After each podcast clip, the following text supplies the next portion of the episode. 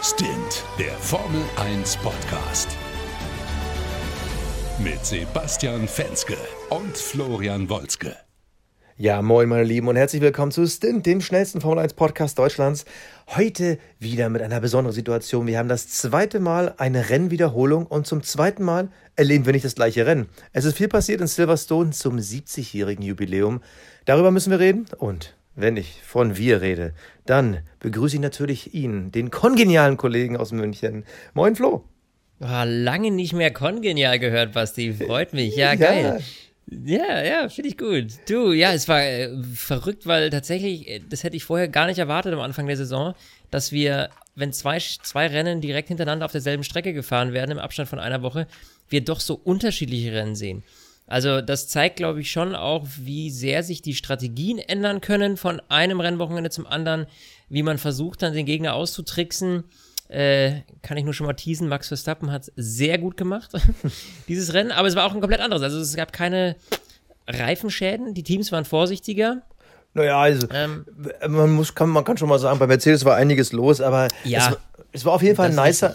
Letzte Woche habe ich ja darüber gesprochen, ich würde ungern wollen, dass man bei den Reifen irgendwas verändert, Jetzt hat man es dann doch über Zwang verändert, indem man sie alle eine Stufe weicher gemacht hat und damit die Teams automatisch zu zwei Stops ja nötigt. Ähm, ja. ja. Und es war eigentlich komplett, also wir hatten ja, muss man dazu sagen, einen kurzen Fehler letztes Mal gehabt. Das hat uns dann aber ein netter Hörer hat uns darauf aufmerksam gemacht, weil ich hätte noch gesagt, Mensch, vielleicht muss man dann, wenn die Reifen kurz vor Schluss platzen, äh, einfach eine Stufe härter gehen. Geht natürlich nur dann, wenn man noch eine härtere Stufe hat. So, es waren letztes Mal die härtesten. Äh, danke übrigens für diesen Hinweis. Äh, also, das war tatsächlich ein Detail, das uns entgangen ist. Ähm, shame on us, ja. Aber ähm, ja, dafür äh, haben sie eigentlich genau die andere Strategie gewählt und gesagt, wir machen einfach eine Runde weicher. Äh, und wie du schon gesagt hast, das ist natürlich, äh, finde ich ehrlich gesagt gar nicht so schlecht, weil du, mei, so Boxenstops, die geben immer mehr strategische Möglichkeiten, ja, auch gezwungenermaßen. Also je mehr Boxenstops du hast oder haben musst, desto mehr kannst du damit auch spielen in der Strategie. Finde ich gar nicht schlecht. Und ähm, ja, ich fand auch heute die äh, Kämpfe auf der Strecke irgendwie besser. Und natürlich, was ich grandios fand, dass Nico Hülkenberg endlich wieder im Auto saß. Die Karre ist angesprungen, nicht wie letzte Woche, sondern sie lief richtig gut. Ähm, aber ja, lass uns vielleicht mal kurz über den Start sprechen, weil wir hatten ja gedacht, Hülkenberg auf P3, das kann was werden. Da kommt das Podium das Podium, was wir uns alle für ihn wünschen und was er sich, glaube ich, äh, natürlich auch noch gewünscht hat für seine Karriere. Und das wär, wird wahrscheinlich jetzt die letzte Chance gewesen sein für ihn. Äh, wurde leider nichts. Äh, auch wenn er von P3 gestartet ist, der Start war nicht so super. Die Ampeln gingen relativ schnell aus und man hat das Gefühl gehabt, er hat so ein bisschen verpennt gehabt in dem Moment. Ja, und dann äh, war Verstappen schon vorbei. Das fand ich in, übrigens eine interessante Situation. Es war nämlich, genauso wie du sagst, die ging halt super schnell aus und in dem Moment hat mein Kopf direkt gesagt, oh, das war jetzt, das ging jetzt super schnell aus, da werden ein paar gepennt haben.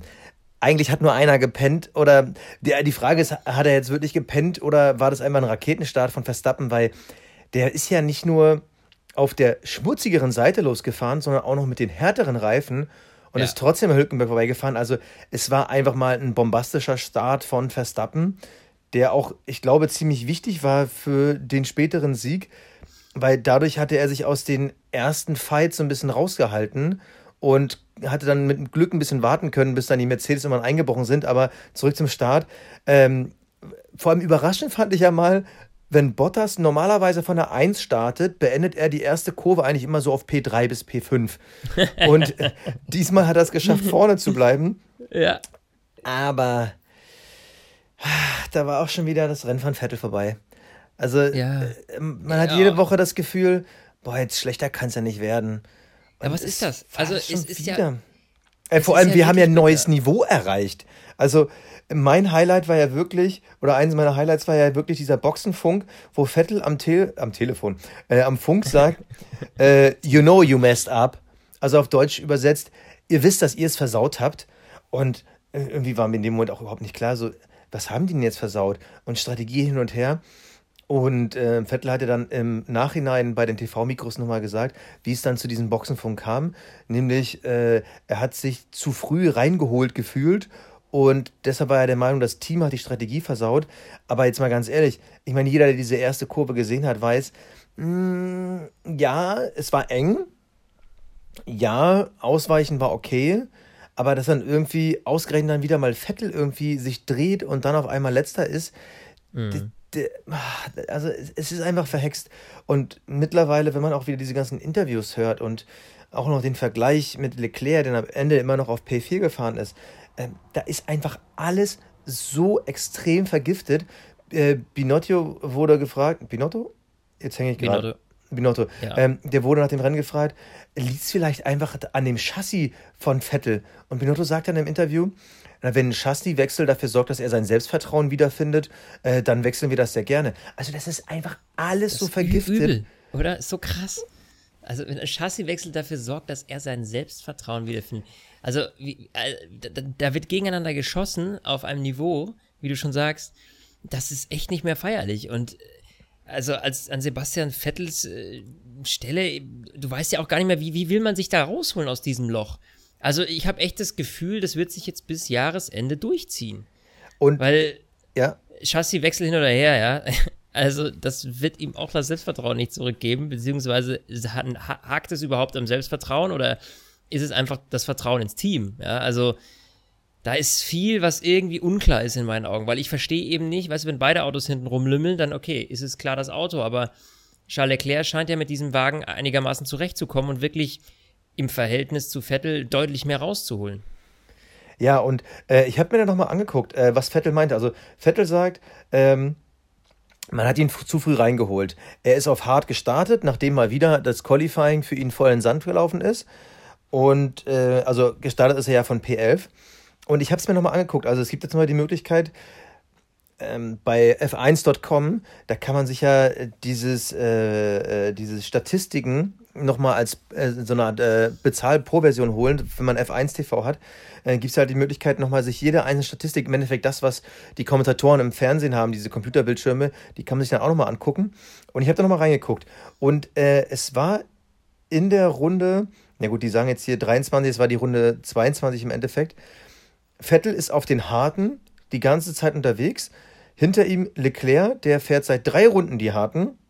Sprich, ganz klarer Vorteil bei Leclerc.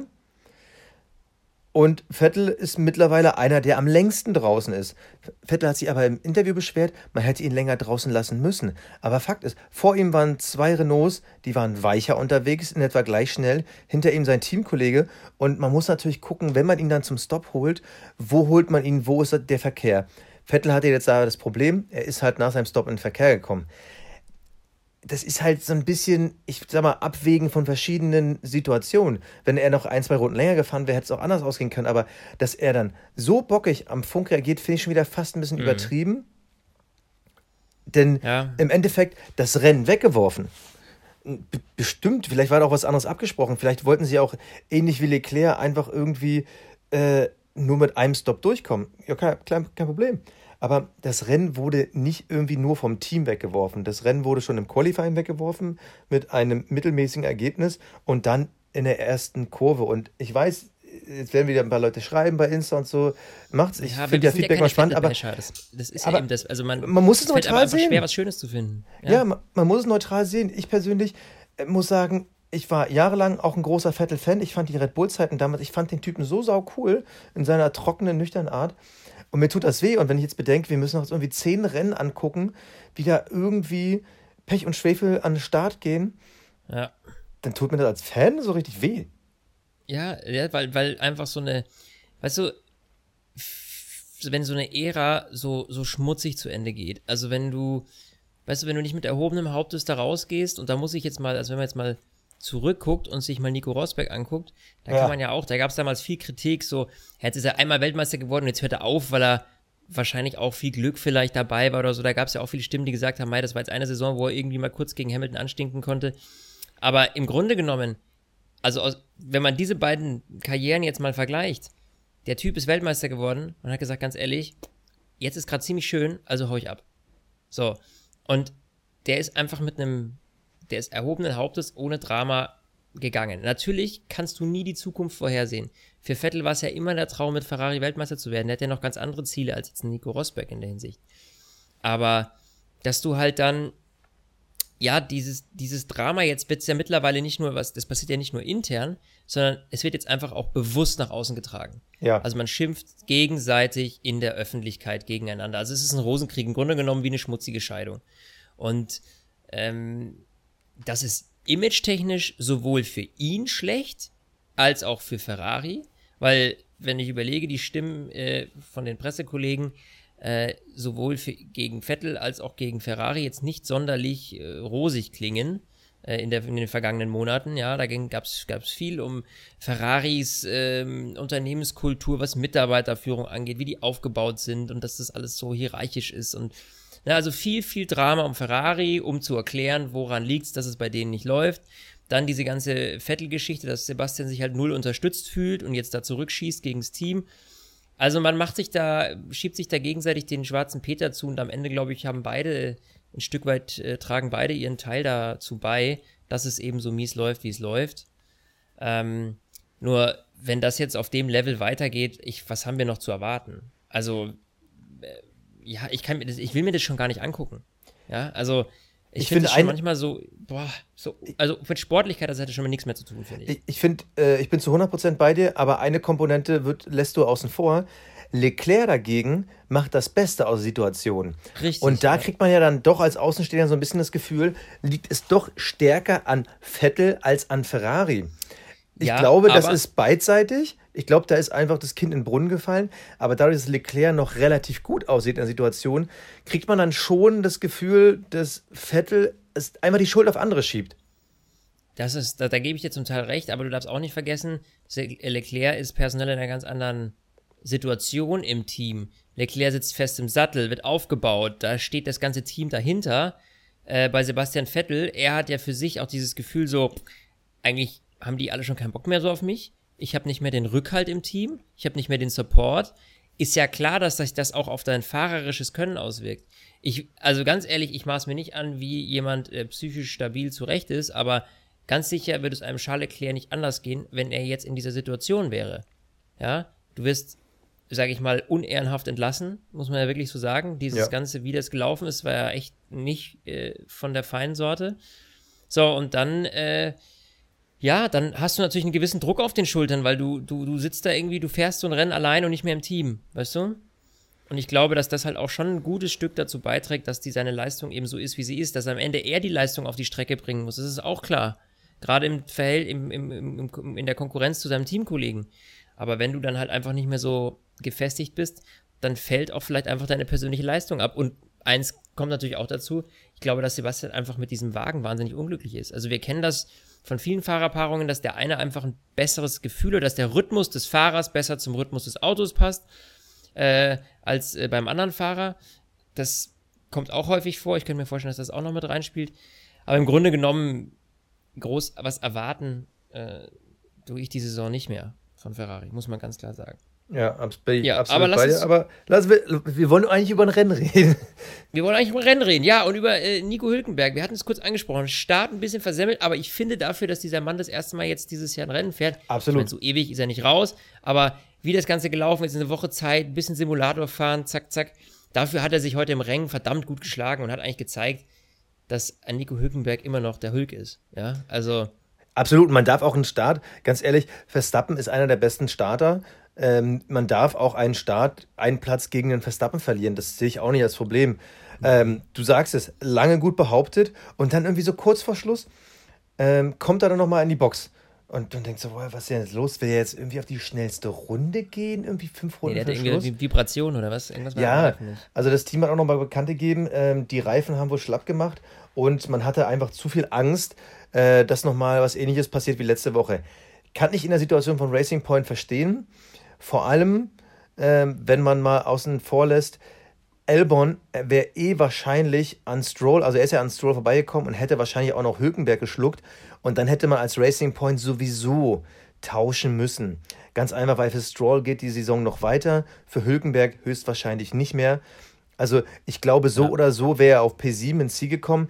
P5 war eigentlich die Qualität und ich glaube, wenn er mit dem letzten Satz Reifen besser zurechtgekommen wäre, dann wäre das auch drin gewesen und äh, auch ziemlich verdient. Allein, was du gerade sagst, die Leistung innerhalb von einer Woche. Es ist nur sieben geworden, aber immerhin. Ich denke mir die ganze Zeit immerhin. Ich meine, vor zwei Wochen, da, da gab es gar keinen Hülkenberg. Also, das ist Ja. der, der Wahnsinn. Ja. Ja, das ist einfach äh, crazy und das zeigt halt auch dieses, diese Chaos-Saison, mit wie viel Überraschung man da zu rechnen hat. Aber ich fand es einfach schön, ihn mal wieder auf der Strecke gesehen zu haben. Ähm, er hat ein super Rennen gefahren. Jetzt hat er auch äh, den designten Helm noch bekommen gehabt, äh, den er letztes Wochenende noch nicht auf hatte. Ähm, und äh, ja, ist ein guter Kerl und äh, ja, ich hoffe, dass diese Performance vielleicht irgendwie nochmal gezeigt hat, so für den einen oder anderen Mensch. Also wenn wir einen bräuchten, Hülki ist da, das hat er auch gezeigt. So, ihr müsst mich nur anrufen, ich steige in die Karre und ich perform. So, und äh, ich glaube, diese Abgebrühtheit, die er da mitbringt, ähm, die würde dem einen oder anderen Team gar nicht schaden als Fahrer. Also, Ich hatte übrigens während des Rennens eine Vision. ui. Ja, also, ja, ja, wer Vision hat, soll zum Arzt gehen, bla bla bla. So, äh, nie, also ich hatte wirklich eine Vision und zwar, ich habe mich mal wieder, ah, das klingt mal so, als würde ich mich die ganze Zeit ärgern, wenn ich Formel 1 gucke, aber es gibt halt so Sachen, über die freue ich mich und über die, die ärgere ich mich. Und äh, äh, Alex Albon, ja, also der Teamkollege von Max Verstappen in einem Red Bull, der hat immer in jedem Rennen einen guten Stint, einen Reifensatz, wo der auf einem Niveau mit Max Verstappen fährt. Das war heute der letzte Stint von ihm. Und ansonsten fährt er einfach sowas von weit, weit weg vom Niveau von Max Verstappen. Seine Qualis sehen nie gut aus. Im Rennen ist er immer damit beschäftigt, erstmal alles aufzuholen. Und dann ist mal ein Moment, wo man denkt so, ah, der kann doch Auto fahren. Aber am Ende zählt dann halt doch irgendwie das Ergebnis. Und Albon ist einfach nicht auf dem Niveau. Und diese Thematik, äh, die hatten wir, glaube ich, letztens schon mal angesprochen, äh, dass da einfach das Talent im Nachwuchsteam fehlt, dass wir bei Quiert und Gassi nicht das Gefühl haben, dass man denen nochmal eine zweite Chance gibt.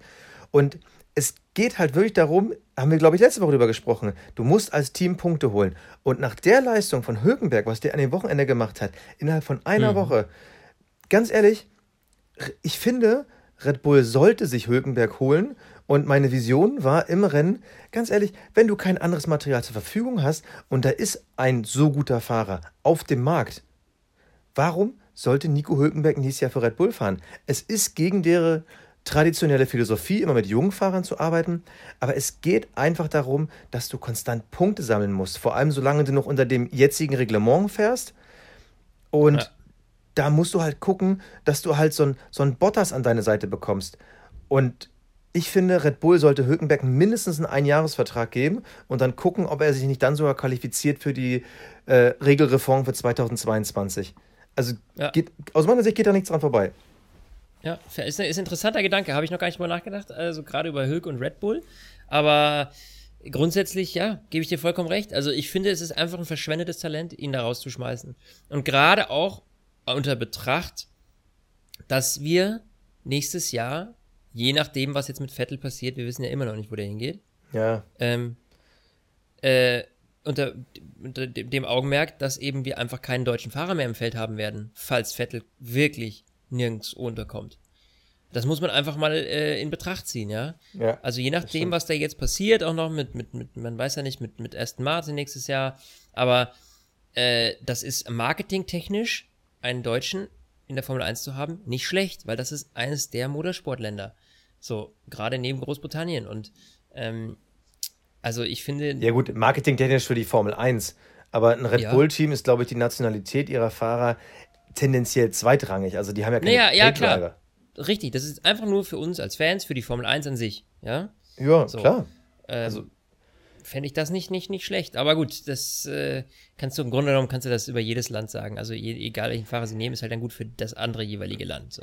Klar, aber es aber- wäre halt einfach schön, wie ich meine, wir sind da ein bisschen verwöhnt. Wir hatten ja vor Jahren mal, glaube ich, keine Ahnung, fünf Fahrer oder was? Ich wollte auch gerade sagen, ich glaube, es waren Zeiten fünf. Adrian Sutil und sowas noch. Ja, Ey, da ja. hatten wir ja, da lief es ja richtig. Ja, da hatten wir Nico Rosberg, Adrian Sutil, da hatten wir Äh, Michael Glock. Schumacher, das war, glaube ich, die Zeit damals, wo er bei Mercedes war. Timo Glock war doch damals auch. Und Timo Nick Glock Heidfeld, war- oder? Genau, Timo Glock war bei, Mar bei, bei äh, Marussia, ist der gefahren, wenn ich mich recht erinnere. Ja. Ähm, naja, auf jeden Fall, also da hatten wir genug deutsche Fahrer im, im Team und jetzt, äh, ja, ist quasi der letzte schon auf der Abschussrampe. Also wäre natürlich schön. Also für, wir, super. wir- für uns, wir würden es uns wünschen, ne? sagen wir ganz klar. Aber äh, Hülke Hülkenberg, Racing Point, Racing Point hat im Grunde, im Grunde genommen äh, neben einem äh, Corona-kranken Fahrer noch ganz andere Probleme. Denn dieses ganze Hashtag oh. Copygate. Wollen wir wirklich schon über Copygate reden? Wollen wir nicht erstmal Silverstone ein bisschen abfrühstücken, sonst reden wir nie über dieses Rennen? Ja, dann äh, Frühstück, Frühstück weiter. Also dann okay. müssen wir aber jetzt nochmal über Mercedes und Max Verstappen reden. Oder? Ja, okay, also Mercedes und Verstappen. Äh, für mich irgendwie war das so ein Rennen wie vor einem anderen Stern, als ich dann gesehen habe, Mercedes hat auf einmal Probleme. Und nicht nur bei einem Auto, sondern bei zwei Autos. Und ja. Äh, im Vorhinein ja, hat der Toto Wolf ja noch so ein bisschen äh, arrogant sogar gesagt, ähm, dass da Red Bull eigentlich durch die Blume gesagt auf die falsche Strategie setzt. Und schwuppdiwupp, auf einmal äh, kommt der Red Bull an den vorbei und überholt sogar auf der Strecke, klar, mit frischeren Reifen, oder in dem Fall mit ganz neuen Reifen, aber sogar den Valtteri Bottas auf Platz 1. Eine Mega-Leistung von Red Bull und ja. irgendwie ein Riesen-Down von Mercedes, das irgendwie überhaupt nicht erklärbar war. Und man hat das Gefühl, das waren auch die einzigen, die mit den Reifen Probleme hatten. Die hatten zwar mhm. früher immer mal so, sie galten immer so als die Reifenfresser. Weil sie halt mehr Leistung haben, haben sie auch mehr Verschleiß. Hat sie aber immer ein bisschen ausgeglichen, weil halt die, es mehr an Leistung das immer übertrumpft hat. War schon zu Anfangszeiten äh, in der Konstellation Rosberg-Hamilton so. Aber irgendwie war es wieder weg. Und auf einmal ist es in so einer Riesendimension wieder da. Ja. Das fand ich schon krass. Ja, das war aber in dem Moment, also was man jetzt dazu sagen muss, wie du schon gesagt hast, wir haben eine weichere Reifenmischung gesehen als letztes Wochenende. Äh, dann muss man sagen, dass äh, über total genial einfach der Red Bull mit den harten Reifen verdammt gut zurechtgekommen ist. Also Verstappen hat da Zeiten hingelegt mit der härteren Reifenmischungen, die waren sensationell. Wahnsinn, so, und dann ja. hat der Reifen relativ lange gehalten und ähm, das war natürlich einfach äh, ja für Verstappen top. Also der konnte damit äh, Glanzzeiten aufs Parkett legen, während die Mercedes schon Blasenbildung hatten. Die beiden linkeren Reifen waren fertig.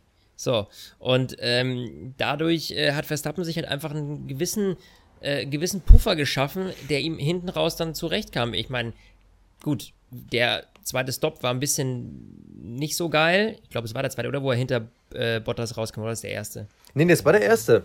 Ja, aber, aber der erste, genau, ja. Aber er hat ja so, nicht so einen hinter, Vorsprung. Genau, aber da ist er, äh, dann äh, knapp hinter Bottas rausgekommen, hatte aber mit den frischeren Reifen sofort einen viel krasseren Boost und hat ihn ja nach ein paar Kurven direkt geschnupft.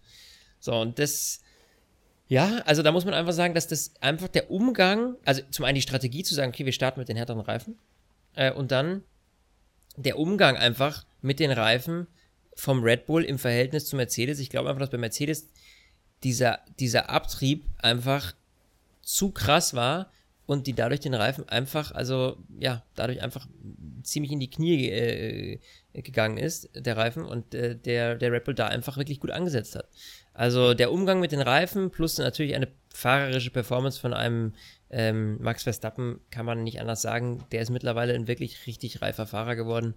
Das ist schon sehr genial. Was ich also, interessant fand, war, dass Red Bull war ja selber überrascht, wie gut die waren. Also, das war ja kurz bevor die Mercedes in die Box gekommen sind, gab es ja diesen Boxenfunk, ähm, dass äh, Verstappen Abstand halten soll. Und der hat da ja. in Riesenschritten aufgeholt. Und Verstappen sagt dann am Funk, äh, äh, was soll das? Da kann ich einmal äh, auf die Mercedes aufholen und ihr sagt mir, ich soll hier rumfahren wie meine Oma. Und hm. die, die, also ich glaube, die Red Bull-Strategie war ganz klar, sie gehen auf einen Stop. Sie versuchen aus dem von der letzten Woche zu lernen und ähm, zocken einfach drauf, dass sie mit diesem Einstop irgendwie da Druck erzeugen können. Und nachdem sie an der Box waren, waren sie drei Kurven später auf einmal vor den Mercedes. Also die sind ja auch relativ schnell. Die sind ja nach mhm. sechs Runden dann wieder in die Box gefahren, um dann von den Medium zurück auf den Hard zu wechseln, was Mercedes ja auch zeitgleich gemacht hat. Da hat man ja gesehen, ich meine, was äh, so dieser sechs Runden Stop war niemals eingeplant. Die haben einfach gemerkt, okay, ja. Mercedes legt sich nochmal drauf an, die holen den Bottas rein und wir sind ja vor denen, also warum nicht covern? Und Richtig. also ich finde, da hat man gemerkt, das war, damit haben die selber nicht gerechnet und äh, dadurch hat es mich einfach noch mehr erfreut. Weil allein diese Einstellung, die Max Verstappen hat, wieso soll ich denn jetzt hier Abstand halten, wenn ich auf die aufhole? Und das hat mir gefallen. Das, das war dieser typische, dieser Racer-Typ, die, das, die du einfach in dieser Situation irgendwie im Cockpit haben musst, weil wer weiß, wie andere reagiert hätten. Ich meine, wenn jetzt irgendwie ein Elbon da drauf gehört hätte, mhm. wer, wer weiß, was draus geworden wäre. Und Verstappen sagt Richtig. dann seinem Team, nee, ist nicht. Und die haben ihn dann ja angreifen lassen. Ja. Und das ja, macht das Spaß. Hat ja einfach funktioniert. Es war einfach Racing, das war sau cool. Ähm, ja, ich gehe davon aus, dass wir ihn später in der Sendung zu einer gewissen Rubrik nochmal hören werden. Ja, ich habe auch das Gefühl, dass wir ihn nochmal hören werden. ähm, aber ja. äh, eine, eine kleine Hoffnung ist ja, dass Red Bull wirklich irgendwie einen Schlüssel gefunden hat, wie man vielleicht dann doch irgendwie auf die Mercedes aufholen kann. Aber also Silverstone ist ein Reifenfresser, das ist ein sehr harter Asphalt, es war sehr heiß. Äh, Helmut Marko hat aber direkt schon im Interview irgendwie gesagt, wir haben aber dieses Jahr noch einige heiße Rennen. Und da freut er sich schon sehr drauf. Also vor allem ähm, Italien, da rechnet er noch drauf. Nächste Woche sind wir auch 30 Grad angesagt. Ich glaube, wenn es so leicht wäre, dann hätten wir nicht so viele Mercedes-Titel in den letzten Jahren gesehen. Ja, ich glaube auch. Also aber, wenn, aber, aber toll wäre es. Ja, aber ich finde, dieses Jahr ist es alles so ein bisschen, ja, es ist irgendwie schwer vorhersehbar. Ähm, da würde ich an dieser Stelle tatsächlich, was das Thema schwer vorhersehbar angeht, äh, kurz, ähm, ich würde sagen, unser Copygate verlagern wir nochmal um eine Rubrik weil äh, Fantasy zeigt gerade, finde ich, dieses Mal, jetzt können wir nämlich, weil wir heute ein bisschen später aufzeichnen, übrigens zeigen, wo wir aktuell stehen, weil jetzt haben sie es nämlich endlich ausgerechnet.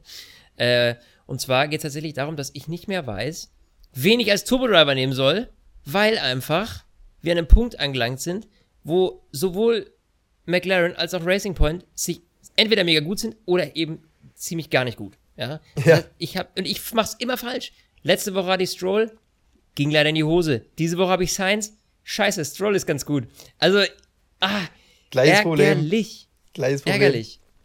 Ja, ärgerlich. Also, äh, ich, ihr, der eine oder andere wird es wahrscheinlich besser gemacht haben als wir. Wir gucken mal ganz kurz nur, ich will das auch nur ganz kurz behandeln, weil es ist ja noch gar nicht aussagekräftig, was äh, das Endergebnis angeht. Ich bin abgerutscht von etwas Platz 53 oder was auf Platz 91 von 531. Basti, du liegst auf Bitte, bitte keine 5 vorne. Bitte keine 5. Give me a second. Sebastian Fenske liegt auf. Oh Gott, du scrollst okay. immer noch. Uh, ich scrolle. Ja, ich weiß noch nicht, ob ich in die richtige Richtung scrolle. Ich habe von unten angefangen, weißt du, dann ist der Weg vielleicht kürzer.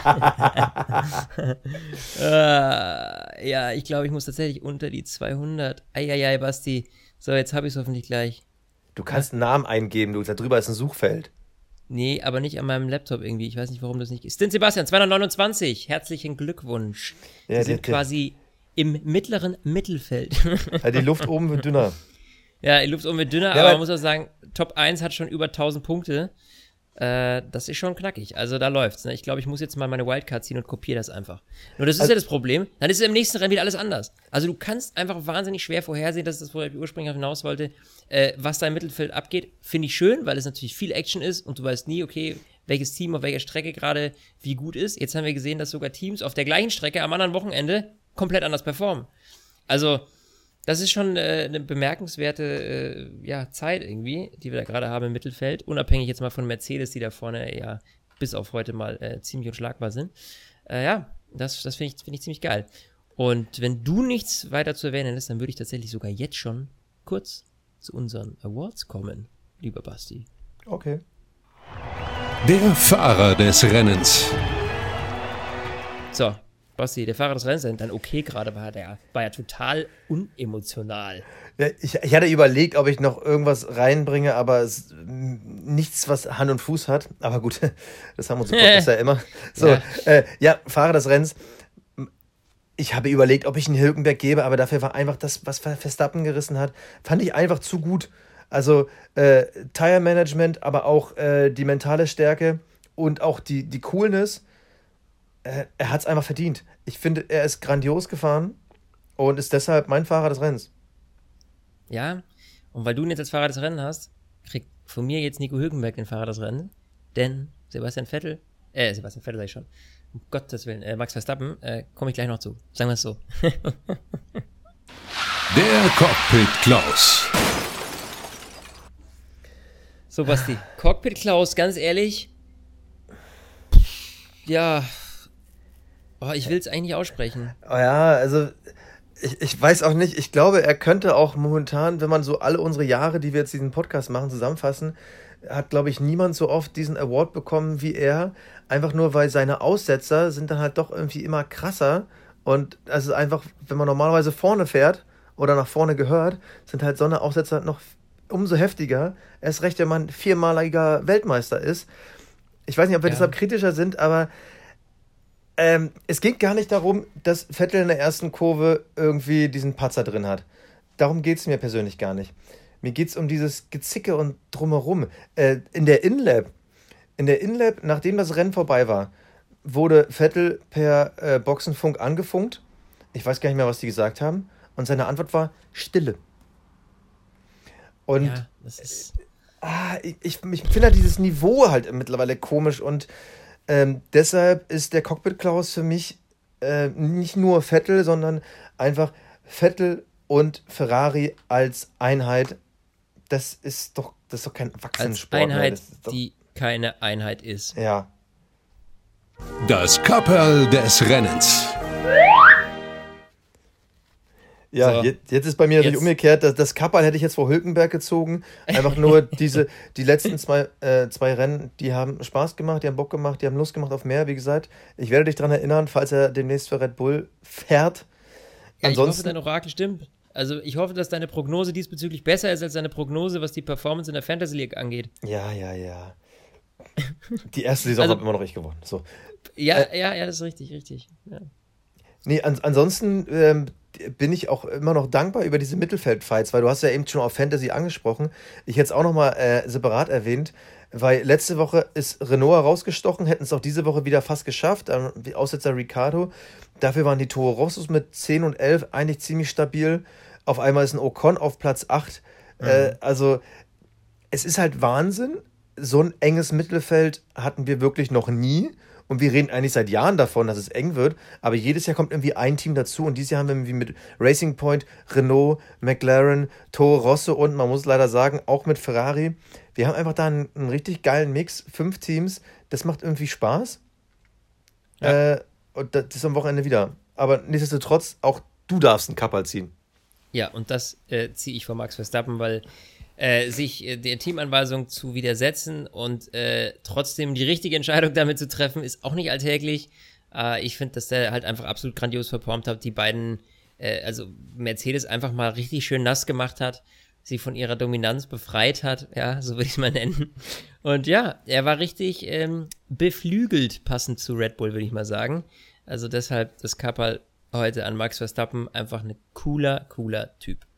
Wir haben so. übrigens mal wieder die Mercedes so ein bisschen ausgelassen. Das äh, passiert uns ja schnell mal bei einem Sieg, weil es immer so wenig zu erzählen gibt. Am Ende kriegt ja Hamilton dann auch noch den Bottas. Und es war schon wieder dieses Ding. Wenn es irgendwie bei Hamilton nicht funktioniert, am Ende ist trotzdem immer der Bottas, mhm. der, der in die Röhre guckt. Ne? Das hat mich ja. auch schon. Ich, er war schon wieder so ein bisschen geärgert.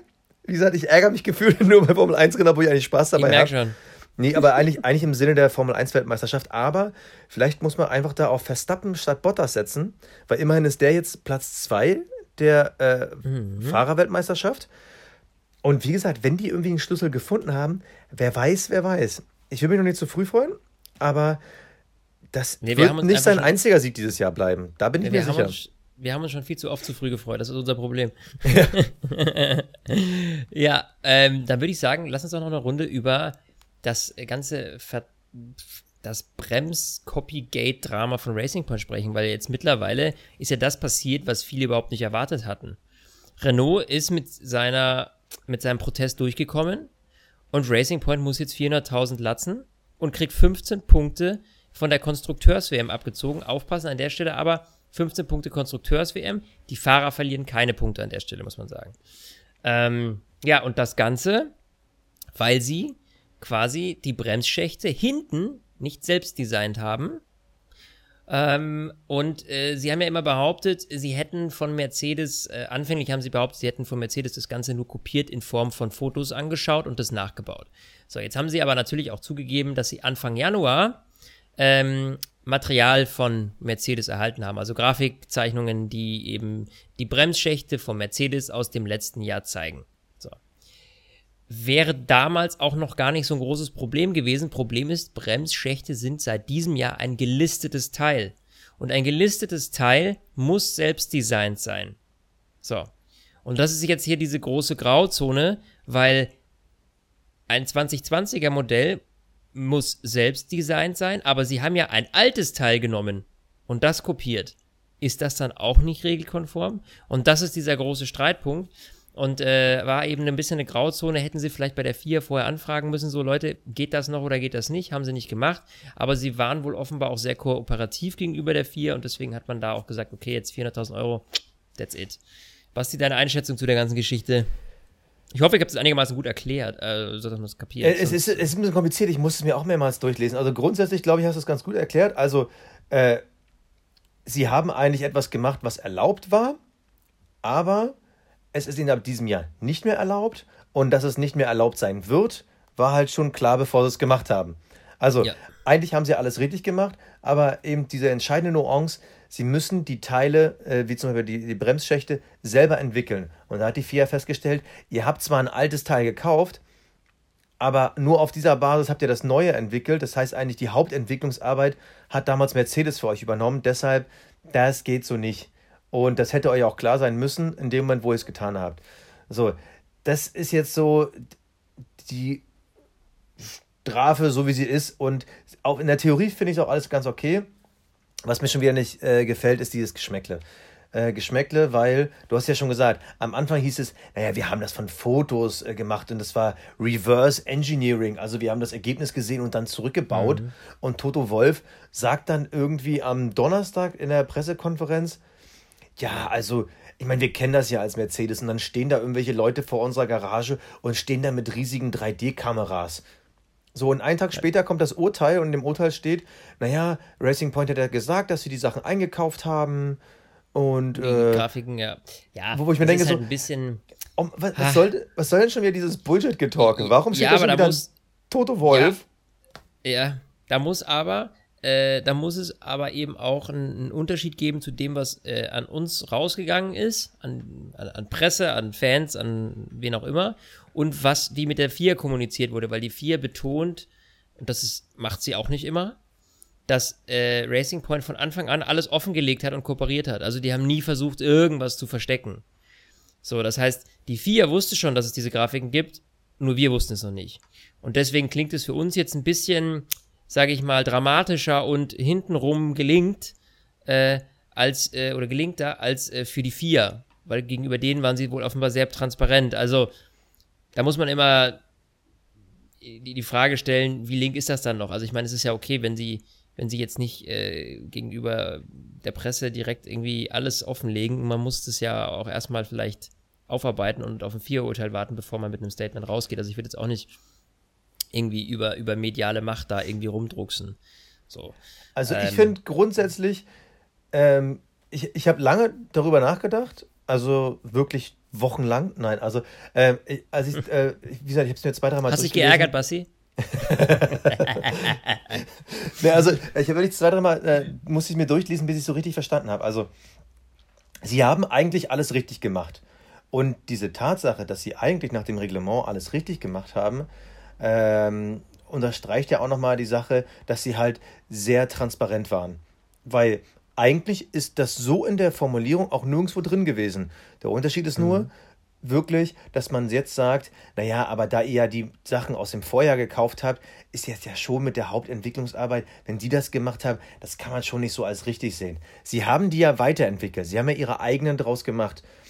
Und ja. da finde ich, ist dann immer schwierig, wenn man dann äh, eigentlich die Strafe dann ausspricht, weil eigentlich hat ja dann die vier diese Grauzone nicht geschlossen. Ich meine, wir reden in der Formel 1 ja immer über Grauzonen. Äh, damals der F-Schacht oder jetzt das ähm, ja. äh, DRS-System von Mercedes. Sind ja immer Grauzonen, die ausgenutzt werden. Und dann finde ich, wenn es eine Grauzone ist und die vier erkennt äh, ganz klar, oh, haben wir halt nicht mitbedacht, dann darf es für mich keine Strafe geben. Aber ja. die, äh, es sind ja eigentlich noch Sachen, die noch drüber hinweggehen. Also erstens, dass es massiv Beschwerden gab, also wirklich von, glaube ich, fünf Teams.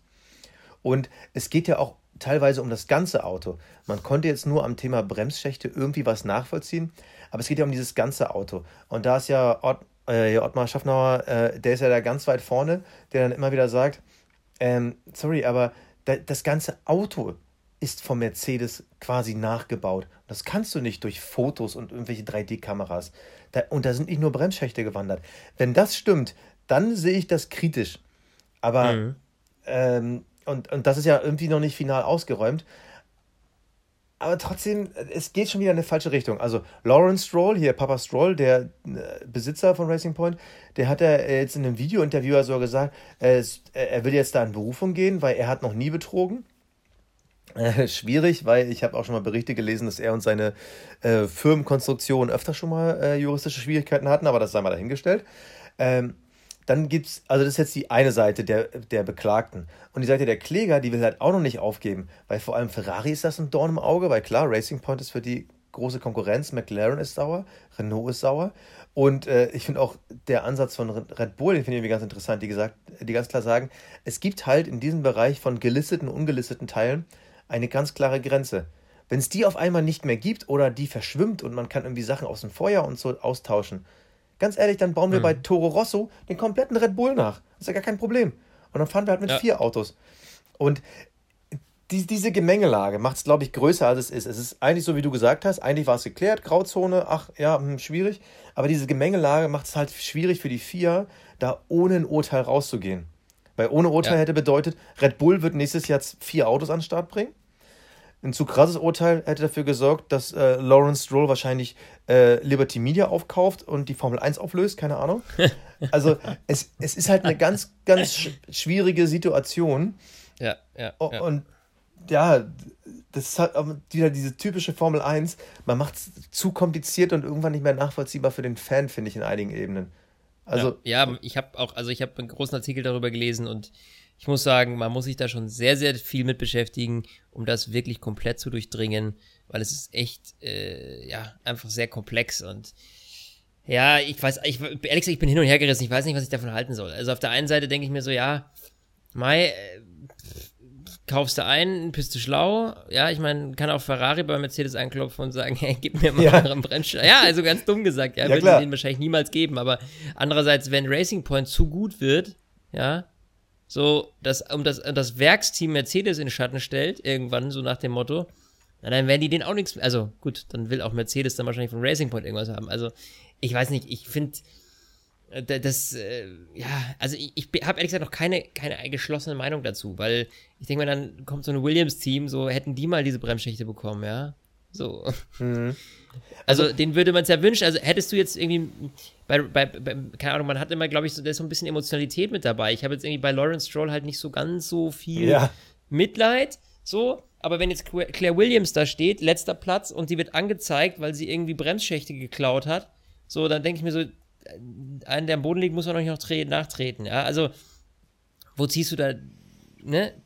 die Grenze. Also ich finde das, find das alles ein bisschen, bisschen, bisschen schwierig. Und ich, wie gesagt, ich glaube, ich brauche einfach noch ein bisschen Zeit, um mir da eine Meinung zu bilden, die irgendwie, ja, die für mich selber irgendwie funktioniert. Also ich hoffe, dass man da äh, einfach jetzt aus der Sache lernt und äh, vor allem für die Regeländerung 2022, wo es ja mehr Einheitsteile geben soll, dass man ja. vielleicht auch irgendwo eine klare Grenze zieht, die halt nicht so ineinander schwammig überfließend dann funktioniert. Äh, weil zum Beispiel dann irgendwelche Regeln, die erst nach der Entwicklung eines Autos stattfinden, finde ich zum Beispiel dann auch schwierig. Also das war ja in diesem Fall, dieses neue Reglement ist ja erst zum ersten Rennen in Kraft getreten. Davor konntest du es ja noch machen, faktisch einen Tag vorher.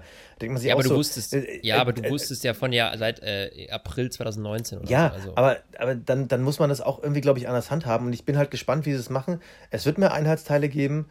Ähm, da muss man halt ganz klar sagen, es darf halt keiner mehr vom anderen einkaufen. Das macht es für kleinere Teams wahrscheinlich schwieriger in der Entwicklung. Weil man mhm. sagen muss, kleinere Teams kommen, sind bisher noch nie an die größeren rangekommen. Wir hatten jetzt mal die Ausnahmeerscheinung, dass McLaren Renault schlägt. Aber das lag auch an dem, an dem schlechten Chassis von Renault. Ähm, also an sich gab es da noch nie die Bedrohung. Und ich glaube, man muss einfach in Zukunft klarer die Grenzen ziehen. Hm. Ja. Da gebe ich dir, glaube ich, recht. Also das, das ist halt immer das Problem mit Grauzonen ausnutzen, aber es ist halt äh, einfach, glaube ich, auch schwierig, dann kompletten Riegel vorzuschieben, weil es ist ja im, im, im, die Ingenieure machen ja den ganzen Tag nichts anderes, als Grauzonen auszureizen und auszunutzen, um das sollen sie auch machen. eine Performance-Vorsprung äh, gegenüber den Gegnern zu haben. Ne? Also in der Entwicklung finde ich das ja auch richtig. Wenn es aber an sowas geht wie Einkaufen, ja, ja, das ist ein bisschen dämlicher. Also dann fühlt es sich irgendwie komisch an, weil man es ja irgendwie, äh, Formel 1 ist ja immer noch dieser Innovationsstatus, man denkt so, ja, wie geil, guck mal, jetzt haben die dieses DHS erfunden. Guck mal, ich, also ich muss immer noch sagen, dieser F-Schacht damals von Adrian Newey, das fand ich Nee, war das der Newey? Hatte das Red Bull erfunden oder war das Mercedes-Ding mit dem F-Schacht? Nee, es war ein Red Bull-Ding, glaube ich, ne? Oder damals mit Äh, dem nein, Doppeldiffuser. genau. Äh, so, das, das fand ich total geil. Also ganz ehrlich, als wir Anfang des Jahres das erste Mal das DRS-System gesehen haben, da dachten wir auch so, hä, wie funktioniert denn das? das? Und, Was und, macht hä? er da? Sah So. aus wie, äh, genau, wie, wie, wie in einem Kampfjet. Ja, und der Doppeldiffuser, der hat es mittlerweile sogar in die äh, normale Straßenserie geschafft. Also, dass man, ja, mittlerweile gibt es ja keinen Supersportwagen mehr ohne. Ja. Also, Ja. Äh, sowas ist natürlich total geil. Und äh, sowas will ich auch in Zukunft weiter sehen. Meist sieht man halt nur sowas eben von den reichen, wohlhabenden Teams, die ganz vorne sind. Ich würde sowas auch gerne mal sehen, dass mal so ein McLaren irgendwie um die Ecke kommt und sagt, guck mal hier, haben wir neu erfunden. Das ist der, der Super-T-Flügel. Bums, auf einmal ist er da. Ja, wir werden sehen, was die Budgetdeckelung bringt, weil das ist letztlich das, was Ja. ja für mehr Gleichheit sorgen soll. Ähm, da bin ich auf jeden Fall schwer gespannt drauf. Aber bevor wir so weit sind, haben wir erstmal noch ein paar Rennen diese Saison. Wir sehen uns nämlich nächste Woche, wir hören uns nächste Woche wieder. Äh, dann äh, mit dem neuesten spannenden Shit. Und ich glaube, wenn ich richtig liege, sind wir nächste Woche in Barcelona. Ist das wohl? Ja. Können die da überhaupt, also jetzt die Frage, ne? Barcelona, vom, äh, gut, bei uns in Deutschland Risikogebiet. Glaubst du, dass da nochmal äh, was kommen könnte? Meinst du jetzt Wobei, Corona oder was so- meinst du jetzt? Ja, richtig. Gut, ich meine, die Äh, sind ja sehr eingekapselt, ne? Ja, gut, sieht man ja an Paris, hat ja super funktioniert. Ja, gut, hatte super. Paris nächste Woche erstmal Risikogebiet, ne? You never Aber gut, know. es ist ja nur Ri Risikogebiet vom RKI, also äh, äh, interessiert Liberty Media relativ. Nein, aber äh, bei, bei- äh, man muss ja nochmal sagen, ähm, das ist mir nämlich auch erst heute aufgefallen. Wir wissen ja, Toto Wolf sagt ja immer wieder, ja, aber es könnte ja immer noch was schief gehen und dann ist unsere WM im Arsch. Naja, stell dir mal vor, Lewis Hamilton hätte genau am äh, ersten Wochenende von unserem Tripleheader irgendwie die positive Bestätigung und dann ist der drei Rennen weg. Ja. Also Ja, dieser besondere Faktor ist dieses Jahr schon da. Also ich glaube, wenn ich irgendwie ein Max Verstappen wäre, ich würde mich jetzt wirklich in so einen Kokon einhüllen, bis ich genau weiß, okay, dieses Jahr ist nichts mehr zu holen. Ja, ja mal wirklich, ne? Der Ja, Fall ja. Perez, den haben wir ja gar nicht, wir haben ja die ganze Zeit immer nur auf Hökenberg geguckt, ne? Aber einfach mal auch den Fall Perez anzugucken. Äh, wie viel Pech, gut, wir wissen natürlich nicht, wie das entstanden ist, ne? Aber was da Ja. alles zusammenkommt und schwuppdiwupp, äh, hast du dich eben noch gefreut, ach, Formel 1 findet doch noch statt und yeah, vielleicht schaffen wir ja 15 Rennen, bums, zwei Rennen schon mal ohne mich, weil da hat irgendeiner Mhm. in meiner Nähe das Virus gehabt. Äh, you never know, ne? You never know. Ja, Basti, ich würde sagen, Reicht für wir heute, ne? hauen das Ding sofort jetzt raus für euch und äh, wünschen euch eine geile Woche und hören uns am Sonntag. Servus. Stint, der Formel 1 Podcast. Mit Sebastian Fenske und Florian Wolzke.